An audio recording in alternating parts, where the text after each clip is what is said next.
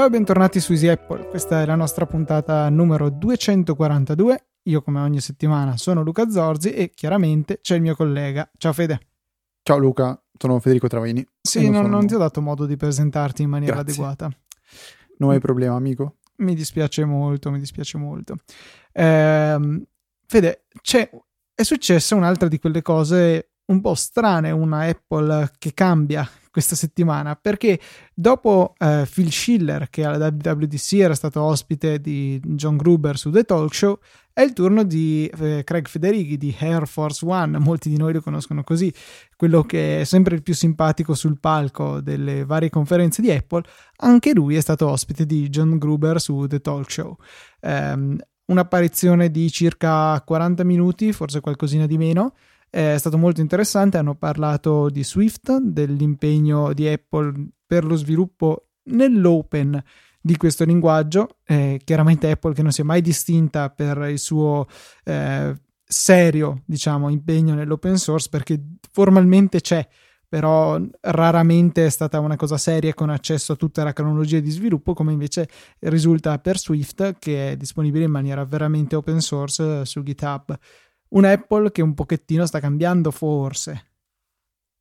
Sì, cosa non cambia è Skype che si diverte sempre a distruggerci la connessione, però diciamo che è interessante poter andare ad ascoltare questa puntata, io non l'ho ancora fatto. Ma è uscita questa mattina, per cui sei scusato. Sarà strano, di... sì, no, però magari la... chi ci ascolta dice: Ma cos'è scemo? Dice che beep. Dice che è interessante ascoltare questa puntata. Sì, eh, diciamo che nel corso degli anni ho imparato ad apprezzare come John Gruber sia una persona in grado di far dire alle persone cose interessanti e l'ha sempre fatto nel corso di questi non so quanti anni di, di The Talk Show. Tra parentesi, quando andrete ad aggiungere, eh, o meglio a cercare la puntata, troverete il link nelle note della, della nostra puntata.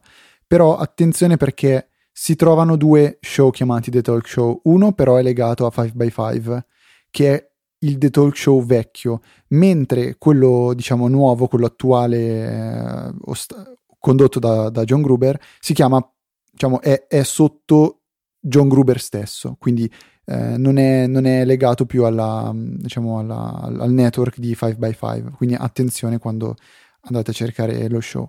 Per un periodo si era slegato da 5x5 ed era passato a Mule Radio, adesso è totalmente indipendente.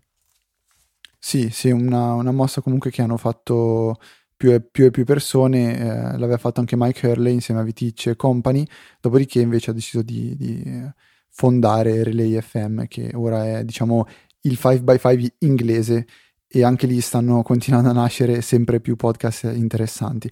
Sfortunatamente, diciamo, fortunatamente, no, fortunatamente non penso, però tutti i podcast in lingua inglese, quindi chi eh, dovesse far fatica a comprendere la lingua, mh, mm, diciamo, non è... Eh, non, non, certo non, non, gli consiglio di andare a cercare questi, questi podcast. Tra l'altro uno di Armen, se non sbaglio, lo fa con la moglie. Sì, fa top 4 con, con la moglie in cui scelgono quattro cose eh, che poi non sono mai quattro, spesso sono di più e alla fine si finisce spesso a definire un sacco di terzi posti e nessun vincitore di varie cose, tipo hanno fatto di canzoni di Natale, di cibi, di eh, serie tv, di album, veramente di un sacco di cose, è un, un po' particolare come podcast, ecco. Sì, comunque questa puntata di talk show con Federighi, quello che mi aspetto è vedere una persona che so che sa tanto a cui si cercherà di estrapolare informazioni interessanti e che farà trapelare soltanto ciò che vuole uh, con quel leggero velo di mistero, di burla, di autoironia, perché secondo me è la cosa che uh, so- sono bravi molto a fare sia Federighi sia Schiller. Schiller l'aveva fatto in occasione del keynote di, di quest'anno. Sono molto molto autoironici e scherzano anche su cose magari uh, che, che, Apple ha fatto nel corso degli anni, magari errori grossolani, uh, ricordate anche magari Steve Jobs che aveva scherzato su, um, come si chiamava? Me, l'account Me, si chiama, Mobile Me, sì, aveva scherzato sì. su Mobile Me quando aveva introdotto iCloud. Quindi è molto divertente oltre che interessante. È stato molto interessante. Effettivamente un po' di autoironia c'è, ad esempio Gruber gli aveva detto sì, Swift eh, open source, insomma come è abituato a fare Apple, tutto in maniera molto aperta e pubblica e, e Federighi sì sì, infatti, infatti, eh, insomma abbastanza scherzoso, però in realtà Gruber non è che sia andato a, a cercare di estrapolargli cose che poi lui sa benissimo che eh, Federighi non avrebbe potuto rivelare. Però insomma, godibile sicuramente e uh, ancora una volta mi sembra di poter confermare che Federighi sia un un personaggio molto, molto simpatico, molto competente, cioè quando si è scesi a parlare un po' tecnicamente di Swift, di compilatore, mica compilatore, insomma, sapeva decisamente la sua. È un personaggio che è nato dal basso come programmatore in Apple e poi è pian piano salito grazie alle sue capacità, per cui queste assolutamente non sono da mettere in dubbio e, e si vede, ecco, in questa puntata. Veramente vi consiglio di investire 40 minuti nell'ascolto perché merita davvero. Però c'è stato anche un altro Federigo, ospite di un altro, di un altro podcast. In questo caso si parla di lingua italiana e ci tengo a comunque dire che sono stato in settimana, precisamente proprio questo lunedì, ospite su Digitalia insieme a Franco, Massimo e Michele, in cui abbiamo, in una puntata in cui abbiamo chiacchierato di, eh, del, del, della parodia di Star Wars dei Game Boy tra le varie cose. Quindi purtroppo ho portato de- un po' di degenero anche su Digitalia, mi sono scusato pubblicamente. Uh, troverete il link nel, nel note della puntata, anche se immagino non serva. Digitalia è un podcast che uh, sono sicuro in, in, tantissimi, spero tutti, uh, appreziate. Sì, senz'altro è già nella mia coda di puntate da ascoltare, visto che, visto che ne servono, no? Ecco, eh. tu mi tirerai le orecchie perché avrò detto qualche imprecisione facendo riferimento a uh, argomenti che ho, che ho, trattato anche con te o che abbiamo trattato in puntata come i DNS uh, per, per, utilizzare, per, per poter accedere alla libreria americana di Netflix anche qui in Italia. Quindi sono sicuro che avrai delle, delle orecchie da tirare presto. Così dovrò urlare mentre ascolto la, la puntata, urlare alle cuffiette come spesso Immaginerò come un, un Mosconi, un Mosconi di, no, no, no. Di, digitale. Va, bene Fede, eh, direi di passare alle domande e questa domanda di Marco dobbiamo rigirarla a voi perché purtroppo noi non abbiamo una risposta. Marco ci chiede aiuto nella ricerca di un'applicazione che funzioni tipo una rubrica, quindi con i classici A, B, C, D, E sul, sul bordo destro, un po' come l'app contatti di iOS se vogliamo. E però tramite queste lettere bisogna andare ad accedere non ai numeri di telefono relativi alle persone con quelle iniziali, ma per appuntarsi delle, delle informazioni. Eh, una richiesta un po' particolare da parte di Marco, purtroppo io e Fede ci troviamo impreparati, quindi eh, ci rivolgiamo a voi se avete qualche suggerimento, magari segnalatecelo via mail o su Twitter e noi faremo in modo che questo suggerimento arrivi a Marco e perché no, ne riparleremo nella puntata successiva in modo che tutti abbiano accesso a questa informazione. Abbiamo invece un'altra domanda da parte di Giorgio che più che una domanda è un po' una proposta di argomento eh, da affrontare nelle, nelle nostre puntate. Abbiamo scelto appunto questa puntata per poterne parlare un po'. Eh, Giorgio dice che eh, ormai Mailbox ci ha lasciato perché Dropbox ha ufficialmente dichiarato che ha abbandonato lo sviluppo sia di Mailbox sia di Carousel. Per chi eh, non, lo, non, lo, ricordasse, Mailbox era un client per posta, ne abbiamo parlato anche la scorsa puntata, che permetteva di gestire la propria casella di posta in modo molto, eh, con un approccio diciamo molto più alla eh, gestione di impegni che al, diciamo, eh, messag- alla messaggistica. Quindi non avrete più delle, delle diciamo, conversazioni, ma avrete dei veri e propri eh, impegni da dover eseguire che potrete diciamo eh, dedicare a per precisi momenti della, della, vostra giornata quindi scegliere che un'email vi venga eh, fatta vedere soltanto la sera del giorno successivo oppure mail che vengono dedicate a uh, precisi ambiti, quindi quello del lavoro, quello uh, del, del, divertimento, quello della famiglia, eccetera, eccetera.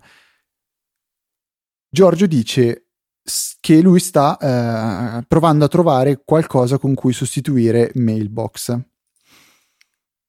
ha provato per prima Spark di Riddle, che è stata proprio la prima applicazione a cui lui ha pensato.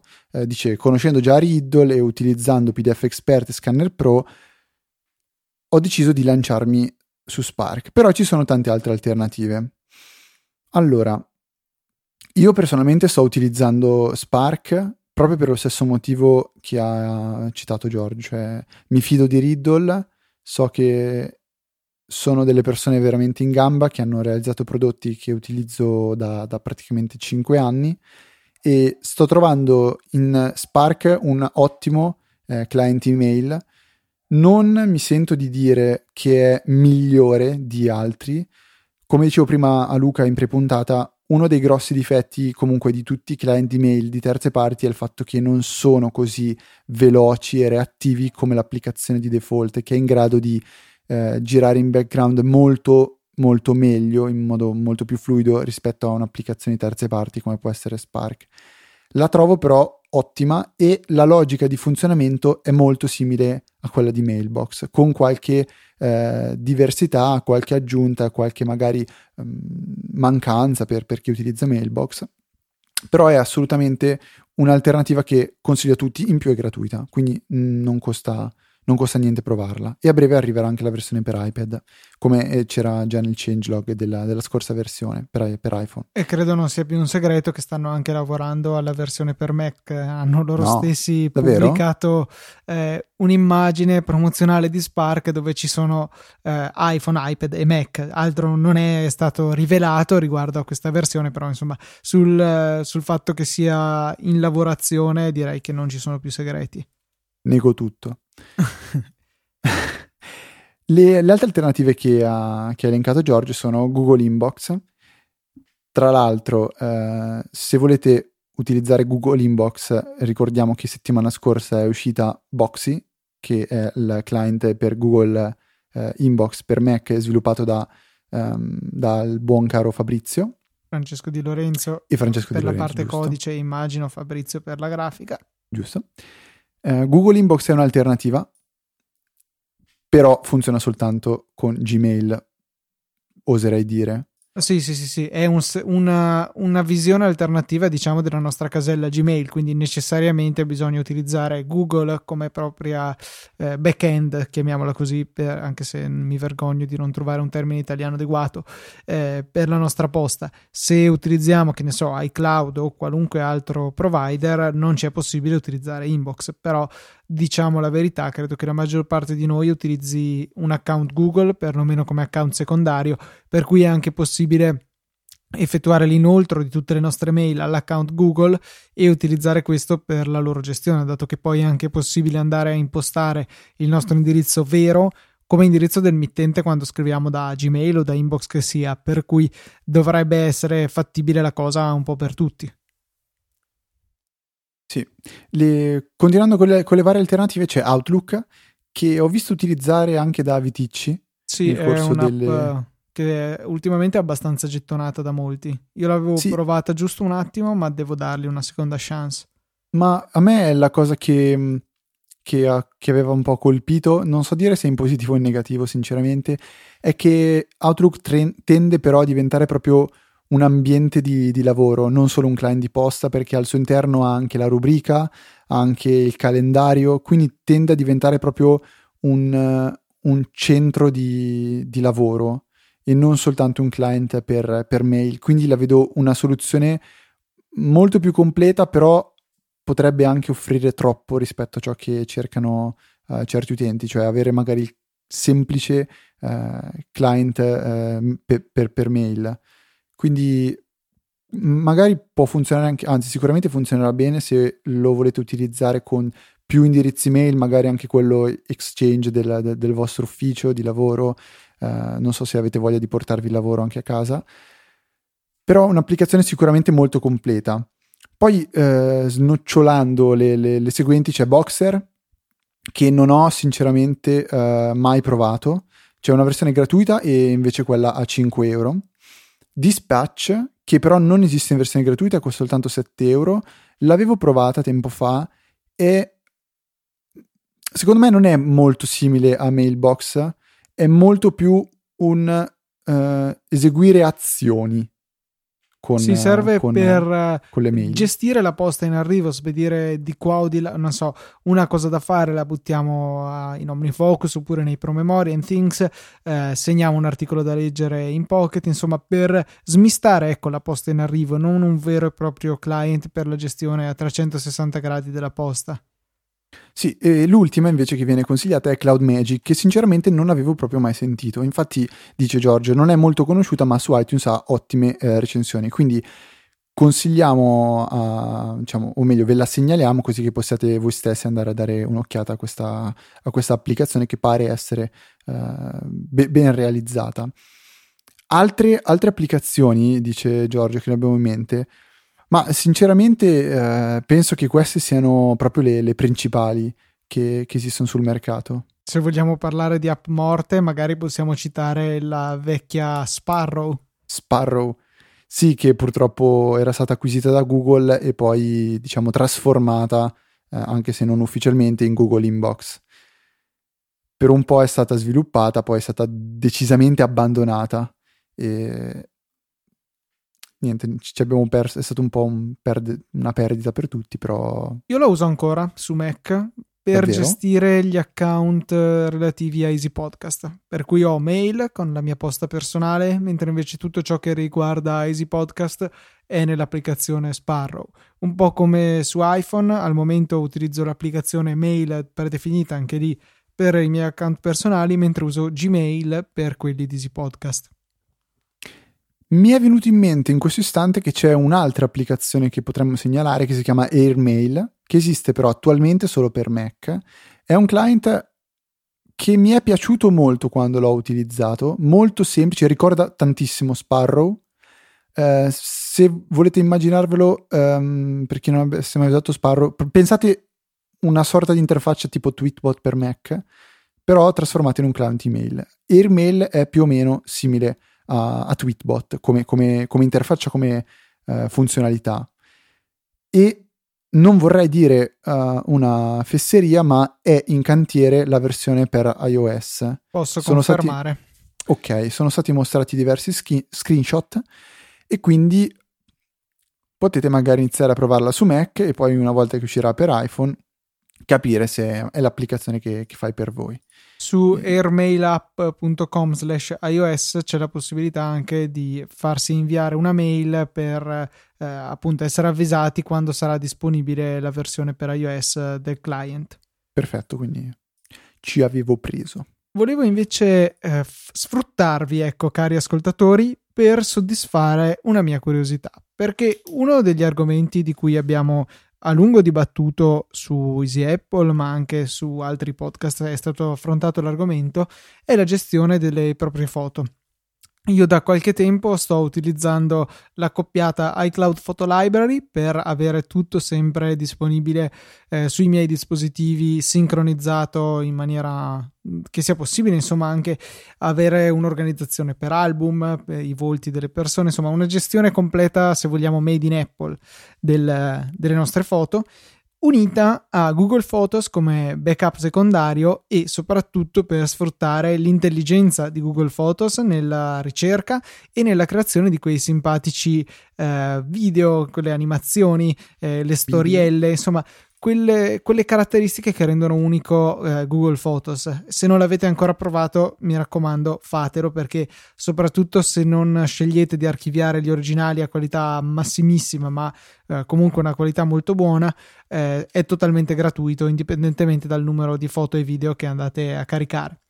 Ecco, la mia curiosità riguarda iCloud Photo Library perché abbiamo avuto delle esperienze parecchio diverse, io e mio fratello, nell'utilizzo di questo servizio. Per me l'esperienza è stata spettacolare.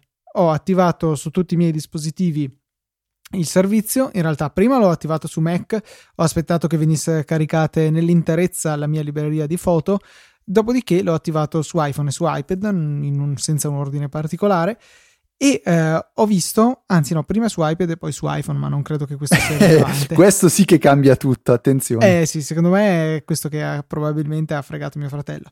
Ecco, io non ho rilevato nessun problema, la sincronizzazione è veramente veloce e non c'è nessuna foto dispersa, non c'è nessun limbo, nessuna situazione limite. Viceversa, mio fratello l'ha provato, eh, ha fatto, se non sbaglio, anche lui prima l'upload completo della libreria e dopo l'ha, l'ha abilitata sui device iOS. Su iPad tutto bene, su iPhone era tutto costantemente fuori sincrono. Ha provato più volte a disattivare e riattivare la libreria, ma sempre problemi. E l'unica cosa che è stata risolutiva è stato un ripristino dell'iPhone e poi rimetterci sopra il backup salvato su iCloud. Quindi in realtà solamente una perdita di tempo e dei 30 centesimi eh, che i nostri simpatici operatori vogliono per riattivare iMessage. Potremmo fare una puntata intera a riguardo.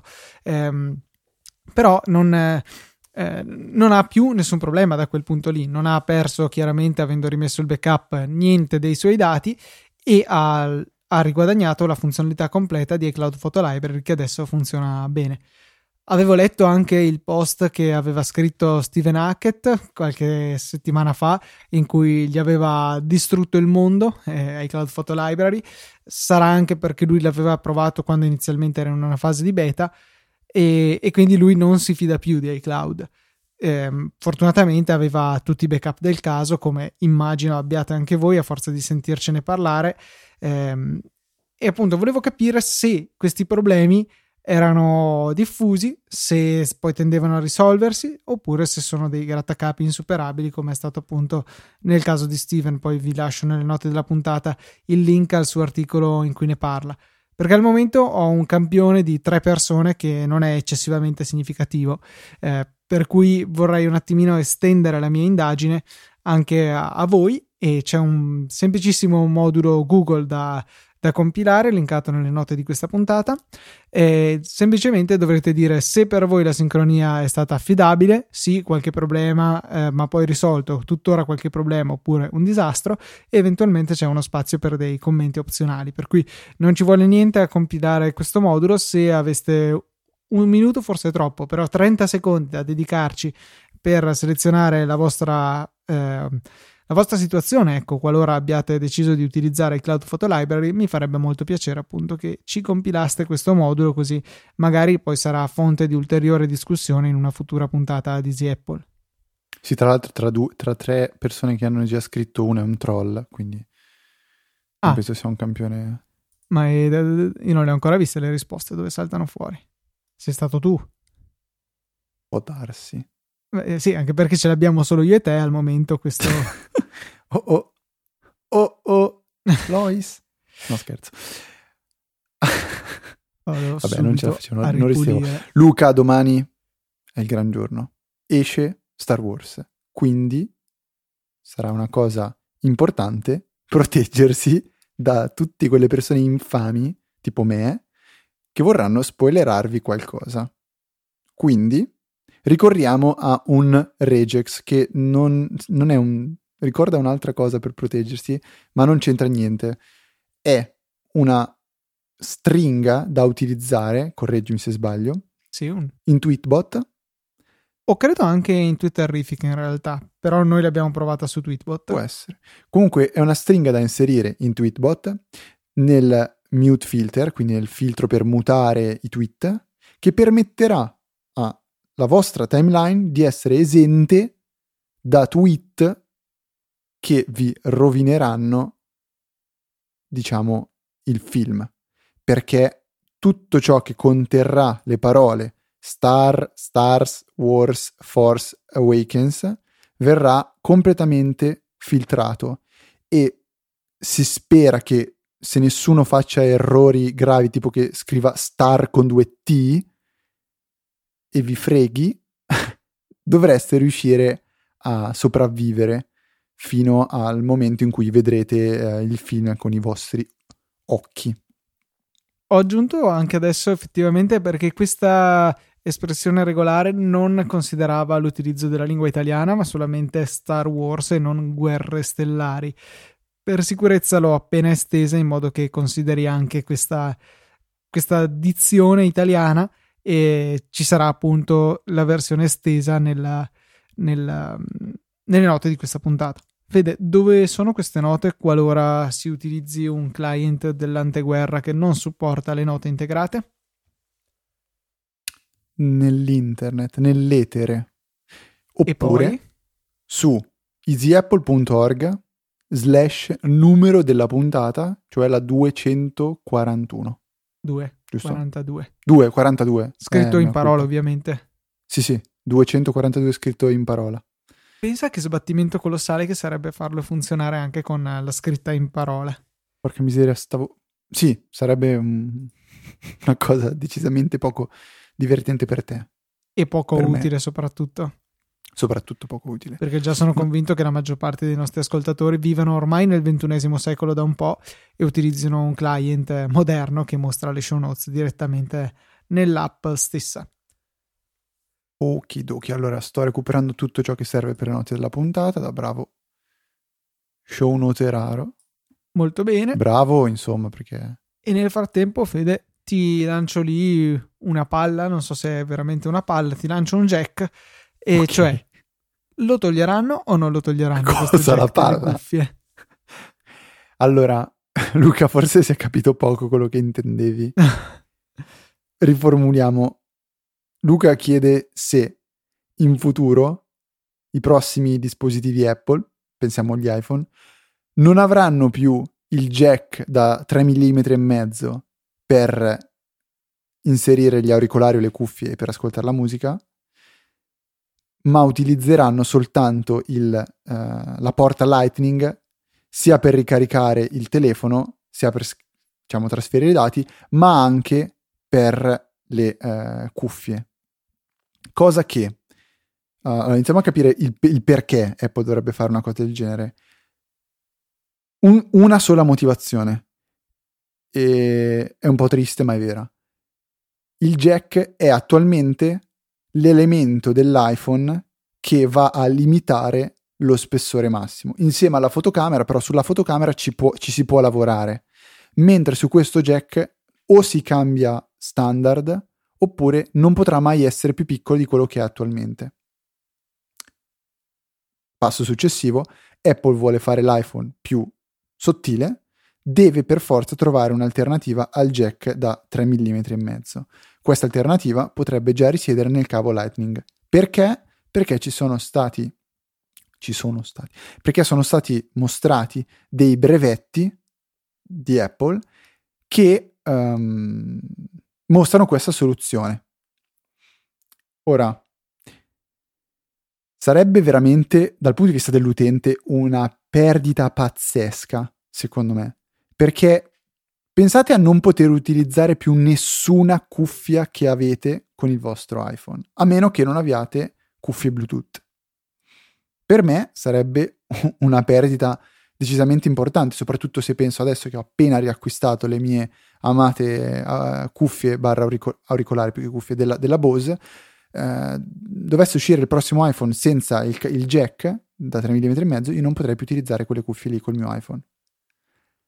No, cioè l'ipotesi che c'era stata ventilata è vabbè benissimo, vi daranno delle, degli auricolari Lightning nella confezione, che è vero, molte persone sarebbe sufficiente per loro perché se ci guardiamo in giro in realtà la maggior parte degli iPhone, e boh questa non è una statistica attendibile ma è una mia impressione, vengono in realtà utilizzati con gli auricolari presenti nella confezione, quindi per gli ultimi quattro modelli di iPhone le AirPods, mentre siamo noi che amiamo magari avere delle cuffie diverse, per quanto io stesso spesso utilizzo le AirPods quando uso delle cuffie cablate.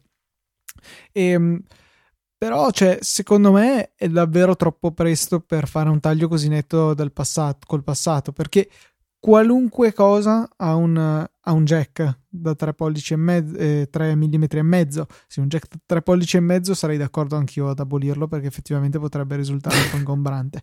Ma eh, non, cioè, credo che sia quel passaggio che non, non, sarebbe così indolore come tutto sommato è stato il passaggio da dock a Lightning, perché in quel caso, eh, cioè, avevamo avuto sì qualche scomodità perché gli oggetti che avevamo con la dock non potevamo più utilizzarli, ma era tutto sommato una cosa per molte poche persone, cioè io credo che molte meno persone avessero dock o qualunque altro tipo di aggeggio con il connettore a 30 pin rispetto a quante persone invece utilizzano cuffie di terze parti cablate. Ehm, e poi oltretutto L'altra cosa è sì, avevo mille cavi dock sparsi ovunque, adesso non posso più utilizzarli, in realtà si applica solo a noi. Non so se vi guardate intorno, ma credo che tutti i vostri amici che abbiano un iPhone in realtà utilizzino il cavo che è venuto con la confezione del telefono e basta. Eh, siamo dei casi isolati, noi che ricorriamo magari alle ottime soluzioni di Synquire per avere più cavi che stanze in casa. Eh, per cui non credo che Apple possa farcela passare così facilmente. Mm. Cioè, secondo me non, non, non, non, si farebbe troppi problemi Apple a fare una cosa simile. Ma io ho paura che sia una mossa che riesca a toccare veramente anche l'utente comune e questo possa fare cadere la famosa customer set, la customer satisfaction che Tim Cook ama sempre citare durante i keynote. Cioè, non so se possono permettersi di fare questa cosa e non perdere neanche un po' dal punto di vista delle vendite. Eh, chiaro, noi ci doteremo di adattatore, poi si può anche discutere sul fatto che l'adattatore sarebbe necessario includerlo magari nella confezione, oppure se non lo okay, includono quanto una... costerebbe contro, controidea, diciamo. Non so se esiste il concetto di controidea, però due, due ipotesi. La prima, adattatore. Secondo me sarebbe un po' una porcata. Cioè, secondo me è veramente una cosa orrenda. O si inventano una cosa assurda, tipo un adattatore Bluetooth che colleghi alle cuffie hanno inventato un, rit- un, ricevitore Bluetooth tipo quello che ho tra le mani, Sony. Sì, SBA. ok, però una cosa che sia fatta in grazia di Dio, che funzioni, che non dia problemi, che si ricarichi con l'iPhone o con le prese del, del, del, del diciamo micro USB o Lightning, quel che è, una cosa che non dia fastidio, bla bla Senza bla. gob magari. Poi, ipotesi 1,5. Apple presenta degli auricolari fantastici che sono Lightning e grazie al Lightning, non, non lo so, ti fanno sentire la musica e nel frattempo ti massaggiano le spalle. Dubito che possa succedere una cosa del genere. 3 è una mossa di Apple per cercare di spingere il passaggio al Bluetooth per l'ascolto della musica. Cosa che mi sembra un pochettino più da Apple e forse potrebbe fare con l'appoggio di Beats sì, però la vedo dura di magari introdurre delle cuffie Bluetooth già nella confezione, cioè eh, costano banalmente. Le AirPods credo che a loro costino. Ma no, ma su quello, su quello non, non, penso, cioè non penso che possano fa- che, che, vorrebbero fare una cosa del genere, ma non l'hanno fatto con l'Apple Pencil, che se ci pensi è ancora più importante di un paio di cuffie Bluetooth. Non, cioè l'Apple Pencil è, è molto più importante per l'iPad Pro rispetto a delle cuffie Bluetooth per un ipotetico iPhone senza... Nì, perché secondo me la Pencil diventa fondamentale nel momento in cui si vuole usare l'iPad Pro per delle produzioni artistiche. Ora come ora, se invece si vuole fare della produttività più magari legata al testo, a internet o, o a comunque eh, situazioni non legate alle immagini, non c'è la necessità di, eh, di avere la pennetta anche. Non lo so, è una cosa che un po' mi, mi lascia così. Io onestamente mi auguro che non, che non si buttino già a fare questa, questa, mossa, perché, ripeto, è una cosa troppo fondamentale, la, è troppo universale il fatto di poter prendere il nostro telefono, iPhone, Samsung, qualunque cosa, e attaccarlo a un jack aux, a uno stereo, una macchina, quello che vogliamo, eh, senza bisogno di casini, di adattatori secondo me. Vabbè, ma su questo, cioè, cioè, le mie erano delle ipotesi per cercare un po' di scusare questa scelta di Apple, ma che poi sia fonte di molteplici problemi per noi, non, non ci sono dubbi. Cioè, non ci sono assolutamente dubbi. Pensa soltanto a tutti quelli che utilizzano, magari hanno appena installato la, la, la, la radio con l'aux eh, nella propria macchina e si ritrovano magari con l'iPhone che non può più avere la porta aux Sarebbe una So follia. che sto parlando di una tecnologia abbastanza vecchia e sappiamo che Apple tende a spingere fortemente sul progresso. Però, diciamo, forse questa è una cosa che è un po', è un po azzardata. Però inevitabilmente prima o poi, cioè questa mi sembra una cosa scontata, prima o poi abbandoneremo il jack da 3 mm e mezzo. Però è una cosa che ci portiamo via da 30 anni, 40 anni. Ma infatti, ma comunque arriverà qualcosa di nuovo, cioè questo è inevitabile. Tra cent'anni tu pensi che useremo ancora i jack da 3,5? Tra 100 anni, non lo so, tra 50 non lo vedo poi così improbabile. Non lo sappiamo, non lo sappiamo. Cioè, secondo me. Vedo più probabile utilizzare tra 10 anni il jack da 3,5 che il cavo Lightning, per dire. Non lo so, non ne, non ne sono convintissimissimo. Cioè, sicuramente prima o poi qualcuno dovrà fare il passo. O a meno che si passi direttamente al Bluetooth, e lì diciamo non ci sono grossi problemi. Però Eh, in realtà qualche problema c'è da un punto di vista di qualità, perché il Mm. Bluetooth non garantisce la stessa qualità che è possibile Ora. avere col cavo. Il Bluetooth ora, introduce Luca. delle latenze, l'avevi sperimentato tu stesso nelle cuffie che hai provato, per cui non è una soluzione del tutto universale. però cioè, stiamo tutto parlando di ora. Cioè, con la tecnologia che abbiamo ora, il Bluetooth ha latenze, il Bluetooth perde qualità. Ehm, sicuramente c'è dietro l'angolo qualcuno che sta cercando di fare il Bluetooth che non ti fa perdere meno, diciamo, qualità. Eh, il Bluetooth che riduce al minimo le latenze. Cioè, stiamo, stiamo parlando tutto, mm, diciamo, nel- nello status attuale delle, delle- delle- delle cose, della tecnologia. Però, inevitabilmente, secondo me, si passerà a qualcosa di, di diverso e mm, ipoteticamente migliore anche. Io mi sento di resistere abbastanza a questo cambiamento, è troppo presto. No, beh, se, ti- già, se mi chiedi senti la necessità di cambiare il jack da 3 mm e mezzo, ti dico di no, assolutamente, cioè va benissimo e so che con le mie cuffie posso ascoltare la musica da qualsiasi dispositivo e che col mio dispositivo posso utilizzare qualsiasi tipo di cuffia. È un design imperfetto, il jack da 3,5 sicuramente. Si potrebbe fare di meglio, sicuramente ancora, però ormai è, è troppo diffuso, è troppo diffuso ovunque per poter pensare di cambiare il- il- l'attacco. Basta pensare che cioè, il jack si mette in cortocircuito da solo intanto che lo inserite e questo dovrebbe dirla lunga sulla bontà del connettore stesso. Eh, un connettore fatto in un'altra maniera non soffrirebbe di- di questo problema però d'altronde è il connettore che abbiamo, per cui ci tocca tenercelo e a meno che appunto Apple non decida di fare la gran mossa. Io torno a ripetere che secondo me è prematuro al momento abbandonare questo connettore. Vabbè, su questo siamo d'accordo entrambi.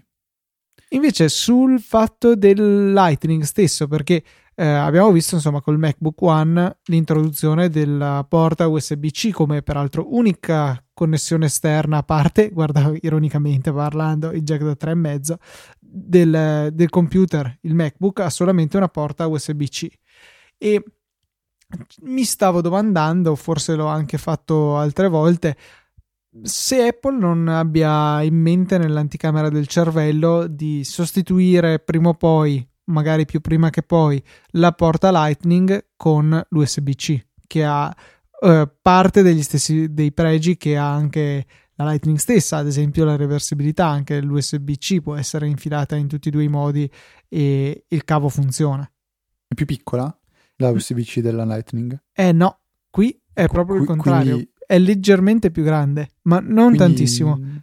Però, ad esempio, un cavo Lightning entra dentro nel cavo USB-C. In parte si impunta un pelo. Boh, mi sento di dire che non, non, diciamo, non, non serva a granché allora. Soprattutto perché il cavo, a cosa viene utilizzato il cavo? Cioè, per cosa viene utilizzato il cavo? Ricarica, eh, sincronizzazione e connessione a qualche accessorio. Esatto. Quindi, cioè, non c'è niente che ti possa dare in più l'USB-C di, di un Lightning, secondo me. La- l'universalità del cavo, se vogliamo. Però, secondo me, Apple non frega più di tanto di questo in realtà. Ma Eh. al di là che non utilizzerai quasi mai lo stesso accessorio per Mac e per, i- per iPhone, cioè di solito gli accessori sono mirati per l'iPhone, non, non mi vengono in mente cose che sono condivise tra l'uno e l'altro. Le cuffie, 3,5 Vabbè, ok, fa start. Eh, quindi in realtà Apple ci fregherà, ma non farà le cuffie Lightning, ma farà le cuffie USB-C. E ci saranno gli adattatori da Lightning a USB-C. Sì, così nel tuo MacBook puoi mettere solo le cuffie. esatto, puoi scegliere se caricarlo o eh, collegare le cuffie, quindi sempre di più si riduce eh, la possibilità di utilizzo. No, scherzi a parte, secondo me questa è una di quelle volte in cui l'ossessione per la sottigliezza giocherà tra virgolette a nostro favore, il nostro dei tifosi del Lightning, perché al di là del fatto molto semplice che ormai ho comprato tutti i cavi Lightning che mi servono e mi scoccerebbe eh, dover ricominciare con le USB-C che pure vabbè sono un po' più economiche. Um, però secondo me non è da trascurare il fatto che Apple sulle USB-C cioè sulle porte Lightning ci guadagna perché per essere parte del programma Made for iPhone eh, e quindi delle cavi certificate bisogna pagare ad Apple. Questa è una cosa che è molto, molto importante da tenere in considerazione. Per cui mi sembrerebbe strano che Apple andasse un po' ad ammazzare questa che non credo sia corretto definire eh, la gallina dalle uova d'oro però eh, comunque qualche soldo ce lo fanno e presumibilmente grazie a questo possono cercare di avere un po' di controllo sul, sul mercato degli accessori e cercare di promuovere eh, degli accessori più di qualità. Sì, condivido il pensiero. Fede, ehm, abbiamo, ho segnato in realtà due app di cui volevo parlare eh, però Quindi direi che apps. in questa puntata mh, abbiamo tempo solamente per una, per cui lascio a te la scelta di quale io mi adatterò e racconterò ai nostri ascoltatori di queste, dell'app che tu sceglierai. Allora, voglio che parli della terza. Eh, no, scherzo. Eh, parlami di Water Nerd perché mi piace il nome. Weather Nerd. Weather Nerd. Sì, water Nerd, non so se ci sono dei Ho detto water nerd, dell'acqua minerale magari. Stai scherzando? Ho detto Water Nerd? Sì, l'hai detto. Allora recensisci l'altra. ok, va bene. Allora... Vai, vai, vai. Weather Nerd mi, We- mi ispira. Weather Nerd ha un'icona peraltro che è molto carina, è una nuvola su sfondo azzurro e la nuvola ha gli occhiali da nerd. E eh, come avete probabilmente immaginato si tratta di un'app per le previsioni del tempo che devo dire si è rivelata anche ragionevolmente affidabile nelle mie prove.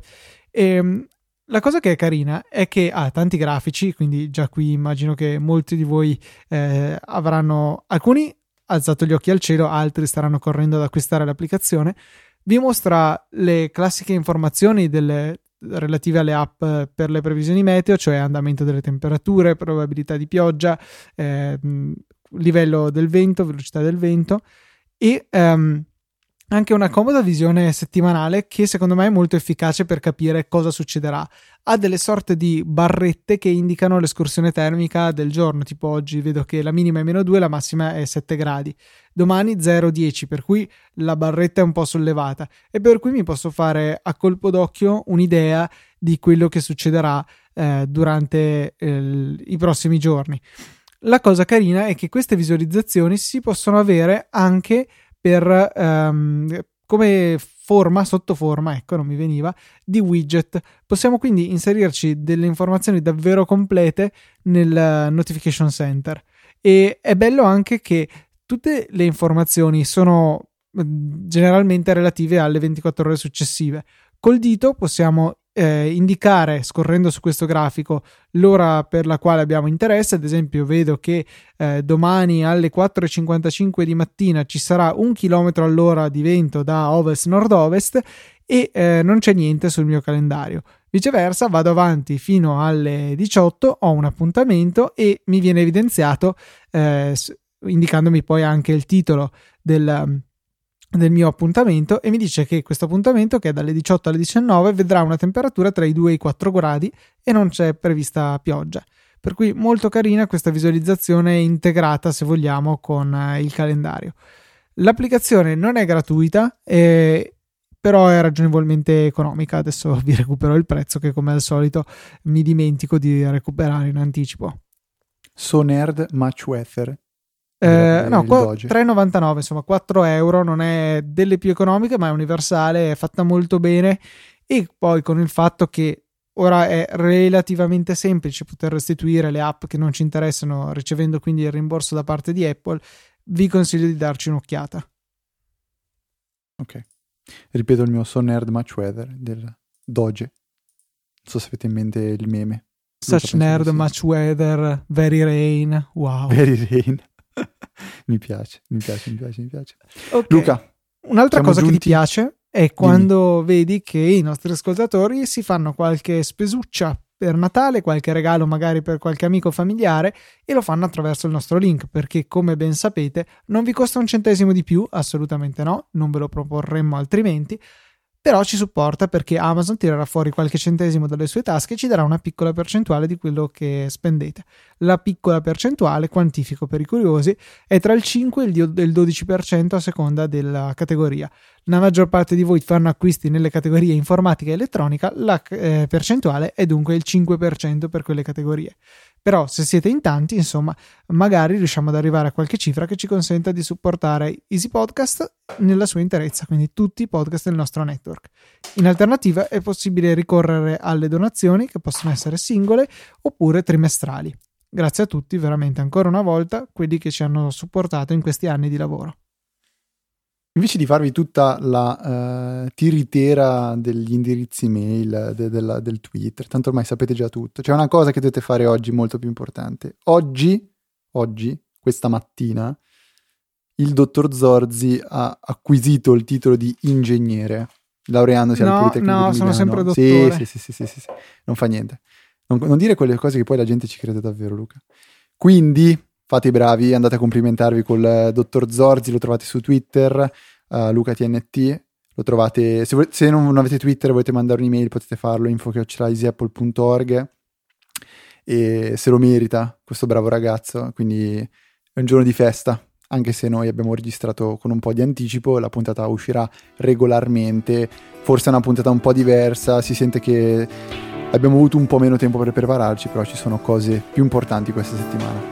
E per questa 242esima puntata quindi è tutto. Un saluto da Federico. Un saluto da Luca. E noi ci sentiamo venerdì prossimo con un nuovo ospite, dottor Luca Zorzi. Venerdì alle ore 17.